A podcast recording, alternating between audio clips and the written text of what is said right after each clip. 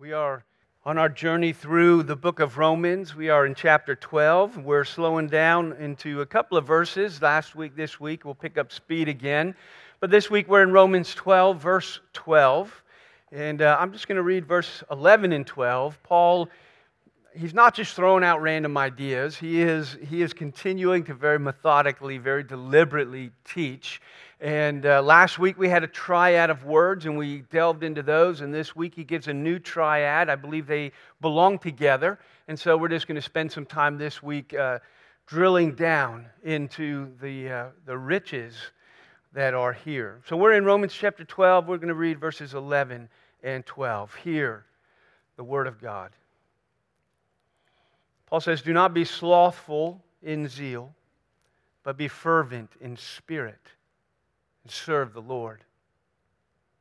Rejoice in hope. Be patient in tribulation. And be constant in prayer. Pray with me. Father in heaven, we have gathered this morning into your presence, and we want all these things to be true of us. That we would not be slothful in our zeal, but that we would be fervent in your spirit, serving you. Father, we want the joy to the joy of all the hope that we have in Christ, to rejoice in joy and to be patient in tribulation in our suffering and to always be in prayer, to be talking to you. And so, Father, would you write these things on our souls, open our hearts and our minds that we might not just understand them, but that they might shape our souls in the way that we think and live and walk before you day by day. For we ask and pray it in Jesus' name. Amen. We live in the in between, in the overlap of ages. Christ has come. Our salvation, our redemption is accomplished. The battle has been won. Jesus has bound the strong man and he is looting his house. He is gathering his church, building his church against the very gates of hell. The first fruits of a new age have come as he has poured out his spirit and gathers his church, and we march toward a culmination in history. And yet we're waiting. We're, we're waiting for that fullness. We're waiting for the consummation. We're waiting for the, the, all that he has accomplished in one to come in its fullness as he comes in power and glory. David Briones written, he says, we already possess every spiritual blessing in Christ, but we don't experience the fullness of these blessings yet. In one sense, we're already adopted, we're redeemed and sanctified and saved, and yet in another, these experiences are not yet fully ours. We live for now in the overlap of these ages. Christ has come, Christ will come again. And verse 12 captures this tension the tension in which you and I must live until Jesus comes back. It's a tension we've talked about before as the already and the not yet. The already and the not yet. Already what Jesus has accomplished and promised in the incarnation, in his life, death, and resurrection, but will not be completed until his return, will not be fully consummated and experienced by us. And so in verse 12, he says, We are to rejoice in hope. That's the already of what he has accomplished and done. And yet we are to be patient in tribulation in the not yet of this moment. And we're to do that constant in prayer. So Paul is telling us how to live in the in between. He's telling us how to do it. How to experience life, how to hold together this idea of both promise and pain and they're the reality that all of us will live in until you go home, till the Lord calls you home, or until He comes back. We live in this tension between this, the promise, the truth, the already, and the pain, the tribulation, the now, until He comes. And so Paul is talking about how the past and the future relate to our present experience. Our past, Christ's past, what He has done how He has saved us, and how He relates that in the future that He's coming again, and how that all relates to the, our current experience, and he talks about it here in terms of patience and prayer, joy, worship, praise, patience, and prayer. And so in verse 12, he says we are to rejoice in hope. The words rejoice and hope mean exactly the same in English that they do in the Greek. We are to find joy, rejoice, express our joy in the hope that He has given, the hope that is ours. It's the exact same. In the Greek, it's the order is reversed. The Greek word order is a little different than English. Actually, the Greek is a little bit more like uh, Yoda speak. you know, so it's like in hope, rejoice. as he would he reverses things but that's where he does he, he starts though and often they prioritize what they want you up front, the, the, the thing that they want to drive in. And in hope, we are to rejoice. That's how we are to respond. Our, our Father regularly calls you and I to joy and to hope throughout, as you read the New Testament, how it, our Father is calling us to joy and He's calling us to hope. But, but He does it knowing that we live in a constant context of tribulation of suffering. But he calls us, and so the text reminds us that our joy must flow from our hope. It is in hope that we rejoice. The joy flows from the hope. It's in the hope that we rejoice. And this is important because, in other words, he's not talking about fake cheerfulness. Right? He's, not, he's not talking about pasting on a smile. Right? Not talking about a generic Christian niceness. He's not saying just be happy. He's saying that we are to find joy, we're to be filled with praise. As the word of Christ dwells in us richly, the, the word about Christ, the word of the gospel, the word about God invading history, about taking on our humanity, right? Of living the life we fail to live and, and dying the death that we deserve to die, paying the penalty of our sin on the cross. We're to find joy. We are to express our worship in the hope that we have in Christ, the truths and the promises. We stand in possession of and in the position of as I said a moment ago, every spiritual blessing that is ours. It's where we stand. If you remember back in Romans 5, verse 2, where he said that we also have obtained access by faith into this, into this grace in which we stand. It's our position before him, a place of grace, of all that is ours in him. And then he says, and so we rejoice in the hope we rejoice, we find joy in the hope of the glory of God and what He has given and what He has promised in the gracious place in which we stand in Christ. So we stand in the hope of the glory of God. And so He chose us before the foundations of the world. At the right time, Christ came and Jesus lived and he died for us and paid the penalty of our sin. And in time, God brought you and I from death into life and opened our eyes that we might see. And he brought us to faith in Christ, called us by his Spirit out of darkness into light, out of the kingdom of darkness into the kingdom of his dear Son, made us his own, sanctified, and in a sense set us apart and raised us and seated us with Christ he saved and redeemed. He loved and He accepted. He adopted and He protected. And He will never leave us nor forsake us as He has promised to the day that He comes back. He's begun a good work in you. And He said He's going to carry that work on. He's carrying it on every day. He's at work in your life, making you more like Jesus. He started something and he said he will carry it on to completion until the day of Christ, until he comes back, until the, it becomes already again when he comes back. God is our Father, Christ is our brother, the Holy Spirit is our comforter. Heaven is our true home. I'm just trying to gather it all together and to say when he says to rejoice in hope, what is our hope? The list is long. The hope is certain and rich and profound and eternal and gracious and ours.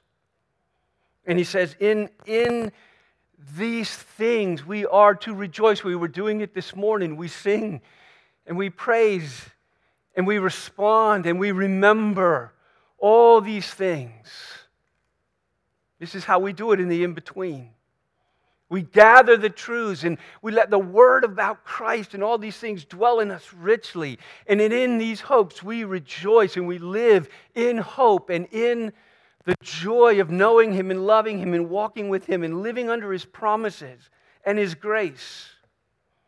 Philippians 3 20 and 21 says, Our citizenship is, is in heaven, and from it we are waiting for a Savior the Lord Jesus Christ. And he will transform our lowly bodies to be like his glorious body, citizens of heaven, awaiting the resurrection and the full likeness of him, the consummation of all that he has accomplished in remaking us in his own image. When we see him face to face, he says, We will be like him. David Briones says again faith in Christ secures our physical resurrection in the not yet. But faith in Christ also results in a spiritual resurrection in the already. And we've already experienced that if you're in Christ. And these two are inseparable. We will enter eternal life then because we have eternal life now. It is in hope that we rejoice that we find joy, that we worship, that we praise and stand before Him day by day and week by week in the certain hope of all that He has promised. We experience joy in the overwhelming, soul flooding, heart wrenching glories of our redemption.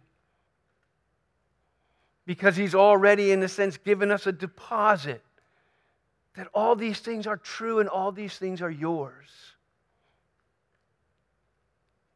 He's given us a down payment, a guarantee of the fuller blessings that are to come.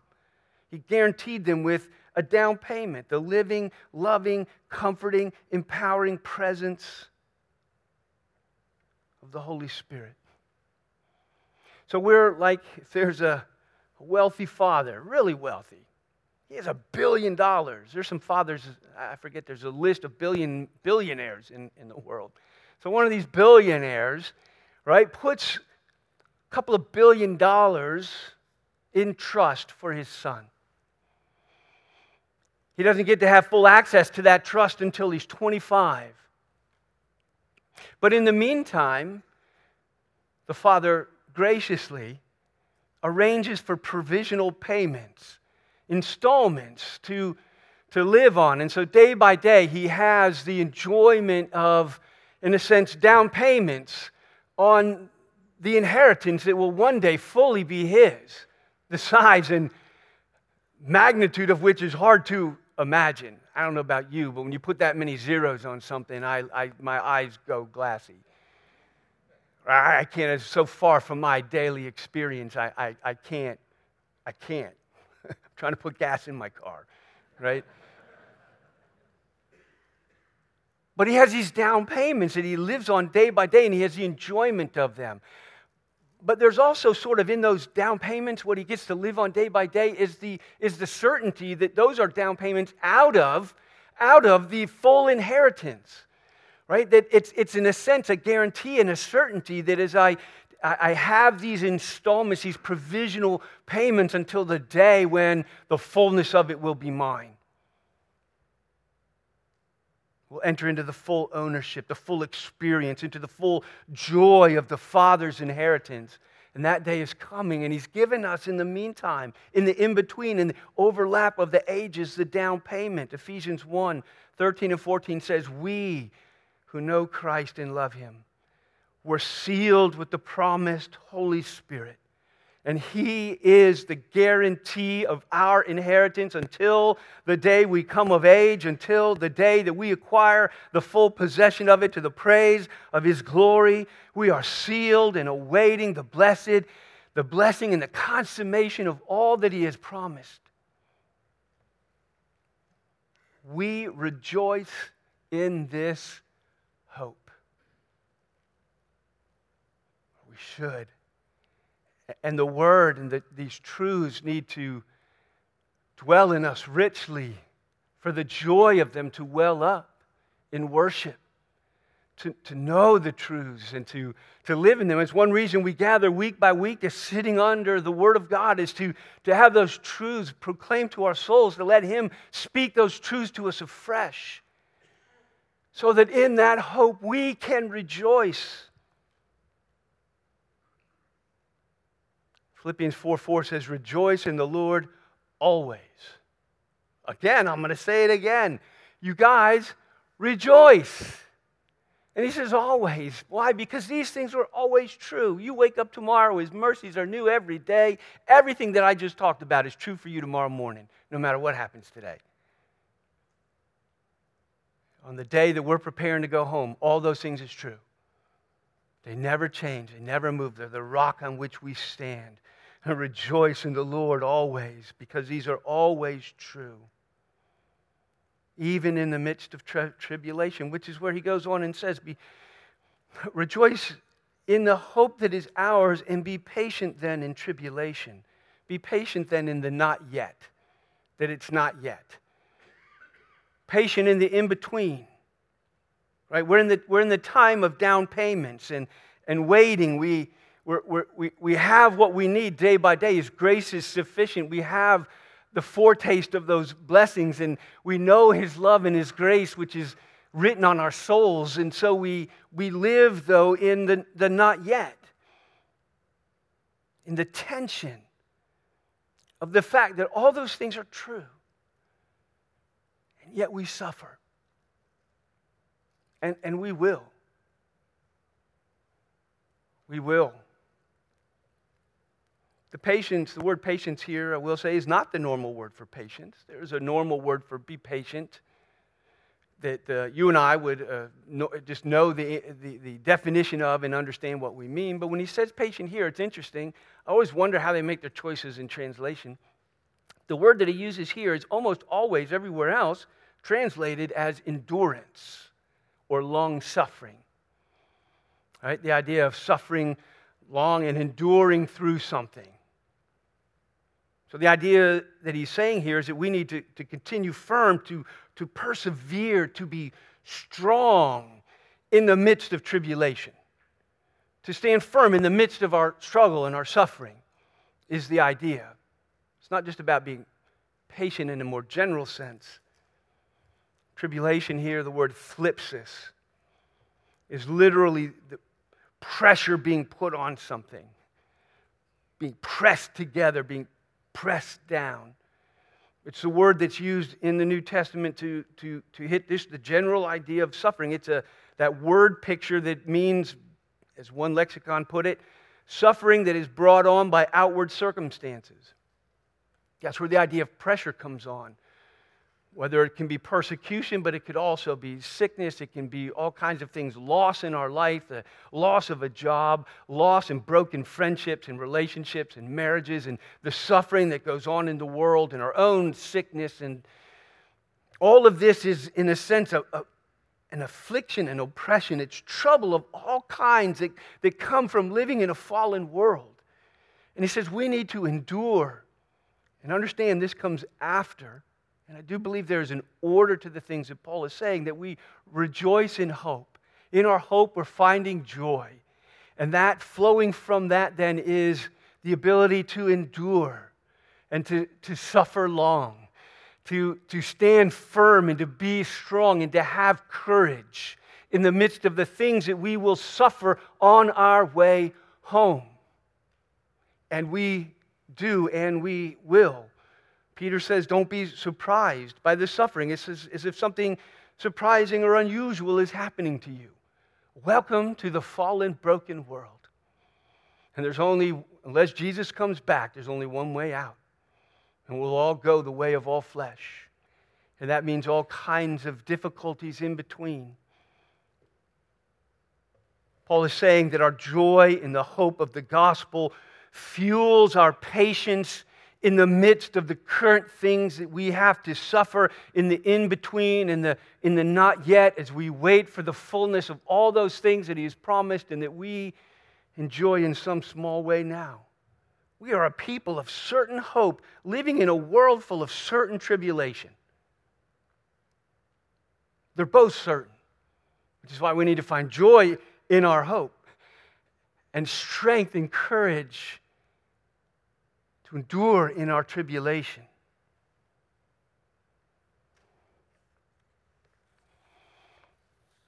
It is our hope and our joy that fuels the now and strength and courage. I don't know about you, but I come to worship. I look forward to worship.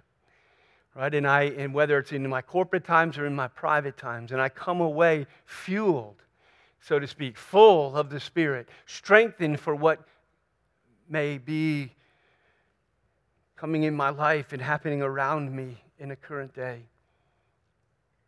Romans 5 2 to 5 says this We rejoice in hope, right? Same thing.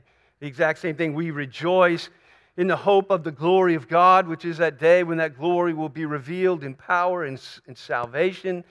But not only that, he says, while we're rejoicing in hope and this glory that God is promising, that we also rejoice in a sense in our sufferings, knowing that our suffering produces endurance. There's our word, that concept, that endurance which produces character, and character produces hope. We've come full circle. We rejoice in hope. And as we find God faithful and strengthening and encouraging us, and as we endure mo- more, our faith grows and strengthens, and our hope is more and more certain.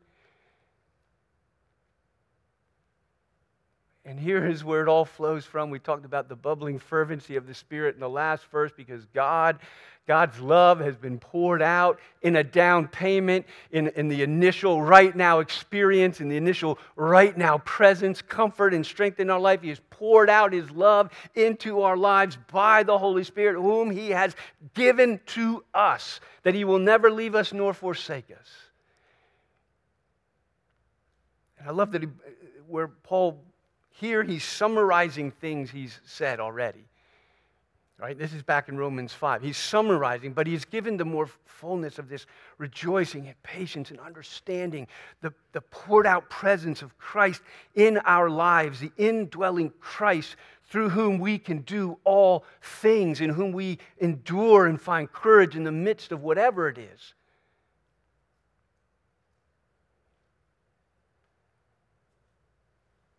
James 5 7 to 8 says, Be patient, therefore brothers, until the coming of the Lord, until that time, that day comes when this in between, not yet, becomes the fully now. We see the farmer, how he waits for precious fruit on the earth, being patient about it until he receives the early and the late rains. And you also, my friends, is understanding that God is producing in our own lives, that He is that He is sanctifying us and making us more and more like Christ as we move toward that day, strengthening our faith, strengthening our hope, leading us into joy, into worship, all the more as we see the day coming. And He says, then, be patient. You also, like the farmer, need to be patient. Establish your hearts, for the coming of the Lord is at hand. Establish to be firm, to stand strong that your hearts would not let go of the hope and the joy that we endure in the midst of all as we wait for the full harvest. In Revelation 1 9, John writes, the beginning of the book of Revelation, he said, I, John, your brother and partner in tribulation. The suffering that you're going through, he's like, we're in this together. But he says, and the kingdom and the patient endurance that are in Jesus. Right? The kingdom and the patience and the endurance that you and I need and long for and are talking about right here, he says they are in Christ Jesus. This is why he immediately says we need to pray all the time. As a way of life, you need to be talking to Jesus. You need to rejoice in hope and be patient in tribulation and pray all the time. Talk to Jesus all the time. Because the patience and the endurance that you long for and that you need to make it to the end is in Christ Jesus.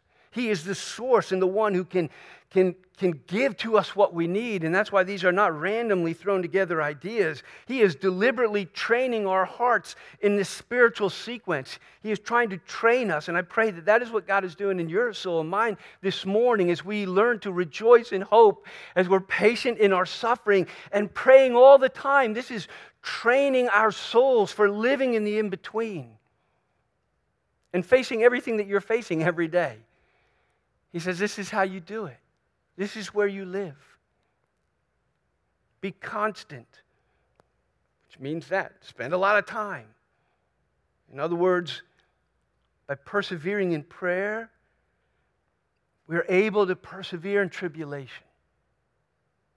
By walking close to Jesus and talking to Him, pouring out our souls to Him, casting our cares upon Him, you know, resting in His arms, falling into His presence, finding in Him the grace and the comfort and the hope that we need to endure the things that He's going to call you to endure before you get home.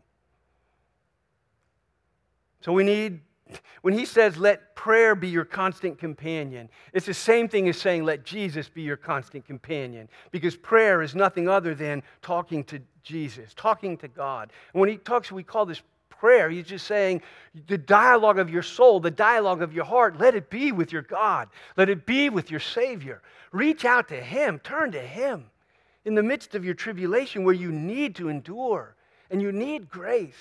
It's in Christ Jesus. Our Father holds our past redemption and our present suffering and our future glory. All of them He holds in His sovereign hands. And so He says, be constant in prayer. Pray all the time. Walk with Jesus. Abide in Jesus in a lifestyle of prayer, finding joy and finding strength to endure. That's where Romans chapter 8. As I say, Paul's summarizing things he's been teaching us for the last 11, 12, 11 chapters. And so in Romans 8, he had said this For I consider the sufferings of this prison time in the not yet, in the overlap of the ages before he comes again, I consider the sufferings, the, the thlipsis, the tribulation, the stuff we got to go through in the present times, not worth being compared to the glory, the hope that we have and that we rejoice in in Christ. So it's in hope that we rejoice, and it fuels our endurance in what is, according to Paul, not worth being compared to what's common. The creation waits with eager longing for the revealing, as we should hope for the revealing of the sons and daughters of God. That's us, for the full revealing and the resurrection of our bodies and the, and the transformation into the likeness of Christ. The, the whole creation is waiting for the day when it will be remade, and so will we who know Him and love Him. It's groaning toward the day, living toward that day longing for the revealing, not, not only the creation, but we ourselves who have the first fruits, the down payments, the, the beginnings of all that work in us by His Spirit who He's poured out. We groan inwardly as we eagerly wait for the adoption, the redemption of our bodies. We're groaning and we're waiting, eagerly waiting. I don't know if that's how you're waiting, but He says it should be eager that the joy in our hope is so strong that there's actually an eager expectation for that day when He either brings me home or comes back. Because it's going to be not just a glorious day, but a world ending, world remaking, age ending day. We groan and we wait. These present sufferings are in tension in our souls with the coming glory. And this groaning that he talks about, I, I think of it as involuntary. I mean, a groan is usually something that slips out of you. Like you pick something, uh, right? There's a groan, or you're dealing with something, and sometimes someone will give a heavy sigh or a groan, and you'll look at them and you'll be like, What?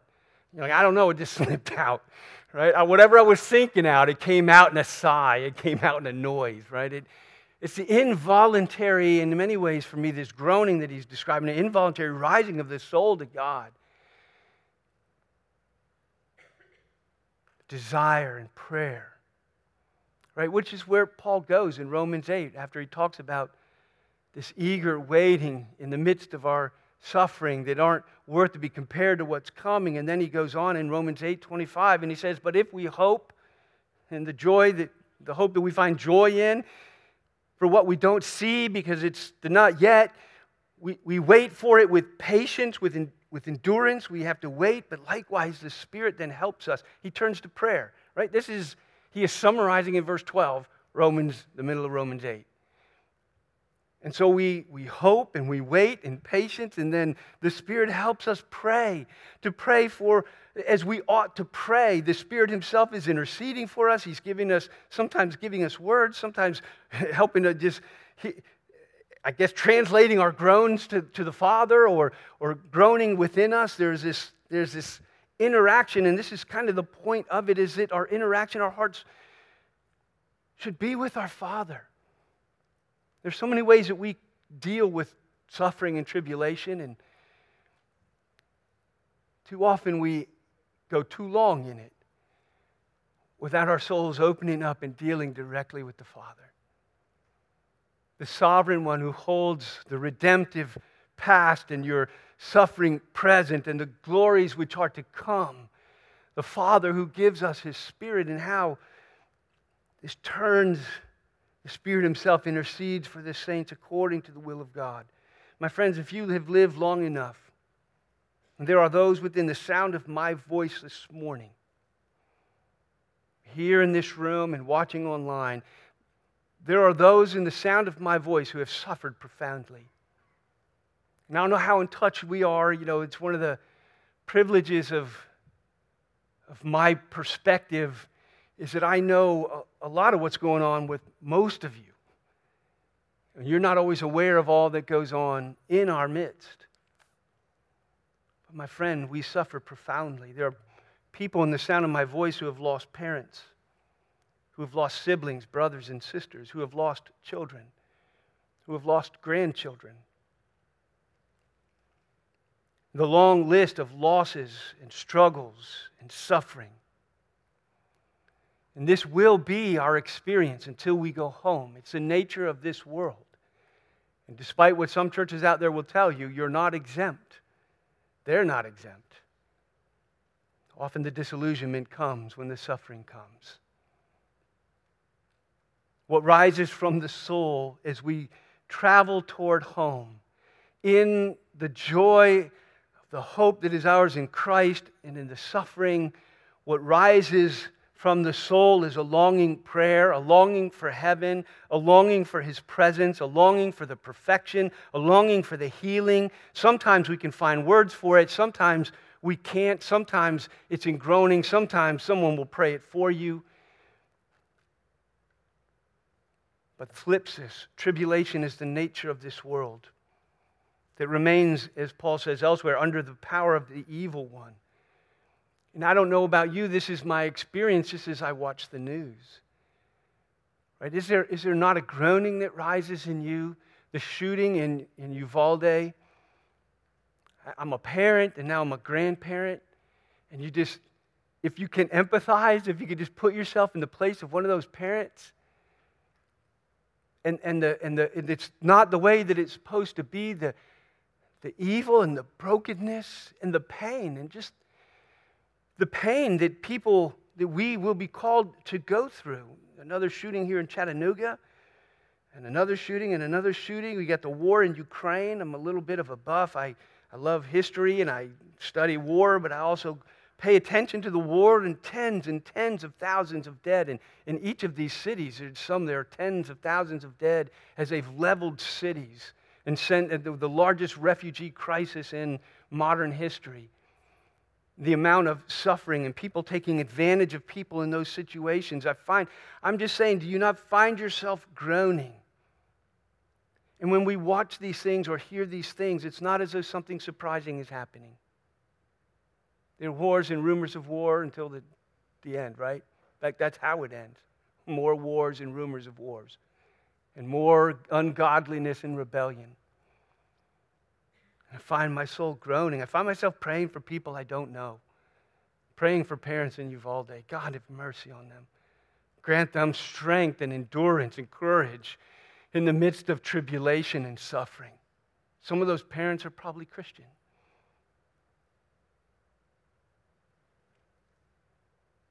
Let me leave you with this prayer from Colossians this morning. There's a beautiful prayer in the first chapter of Colossians. I, I love it. It, it. It's a spiritual prayer. A lot of Paul's prayers are. He, he prays for very spiritual things. It's not that there aren't physical things to be praying for, healing and provision and jobs and whatnot, but you don't find Paul praying for them. Paul prays these amazing spiritual prayers that we would be filled with the knowledge of God's will, with all wisdom and understanding, and that He would, that he would enable us to live a life that is worthy of Him and, and worthy of His calling. And Paul prays this, this is all part of the prayer leading up to what I'm about to read. And in there, it's interesting, they're all his prayer and things we should be praying for, but it's interesting in there, he doesn't pray for power or strength. And for me, I was, I've always been, it's one of the things that I guess God revealed in my heart as I read these things that those are places I would be praying for power, right? To live a worthy life, right? To be holy, to not be. And I'm not saying we don't need power for that. I'm just saying Paul waits there's only one place in this prayer where he goes after praying down spiritual power in, in a certain magnitude, and it's toward the end of the prayer. And he does it like this as he's praying for the church in Colossae May you be strengthened with all of his power according to his glorious might. And you're thinking, what is it that the church has got to do that they need all this power? For endurance and patience with joy And my friends, in many ways, that is where the great need of power comes. It's not that we don't need the presence of power of the Spirit to do anything spiritual. But if we are going to endure, right, if we are going to have joy in the hope and patience in the suffering, we are going to need to be strengthened with all power according to His glorious might for this endurance and patience with joy because of the hope we have, giving thanks to our Father who's qualified us to share in this inheritance. We pray down this power in the already to endure and to make it home. The most certain. We are a people of certain hope in a world of certain suffering. And what brings them together is this prayer and the, the constant prayer. Praying all the time. And it's not like you have to plan it. Just as you encounter life, we groan and we pray. Because the endurance and patience we need is in Christ Jesus. Pray with me. Father in heaven, we turn our hearts to you and we, we read here the story of our own experience and the story of our own lives the story of the hope you've given us in Jesus and the joy that we find even as we've gathered this morning to sing and to pour out our hearts in worship to you. And yet, Father, you know the suffering rec- represented in our midst, the tribulation, and, oh, Father, the need for the power and your strength and your grace to endure what sometimes seems just unendurable.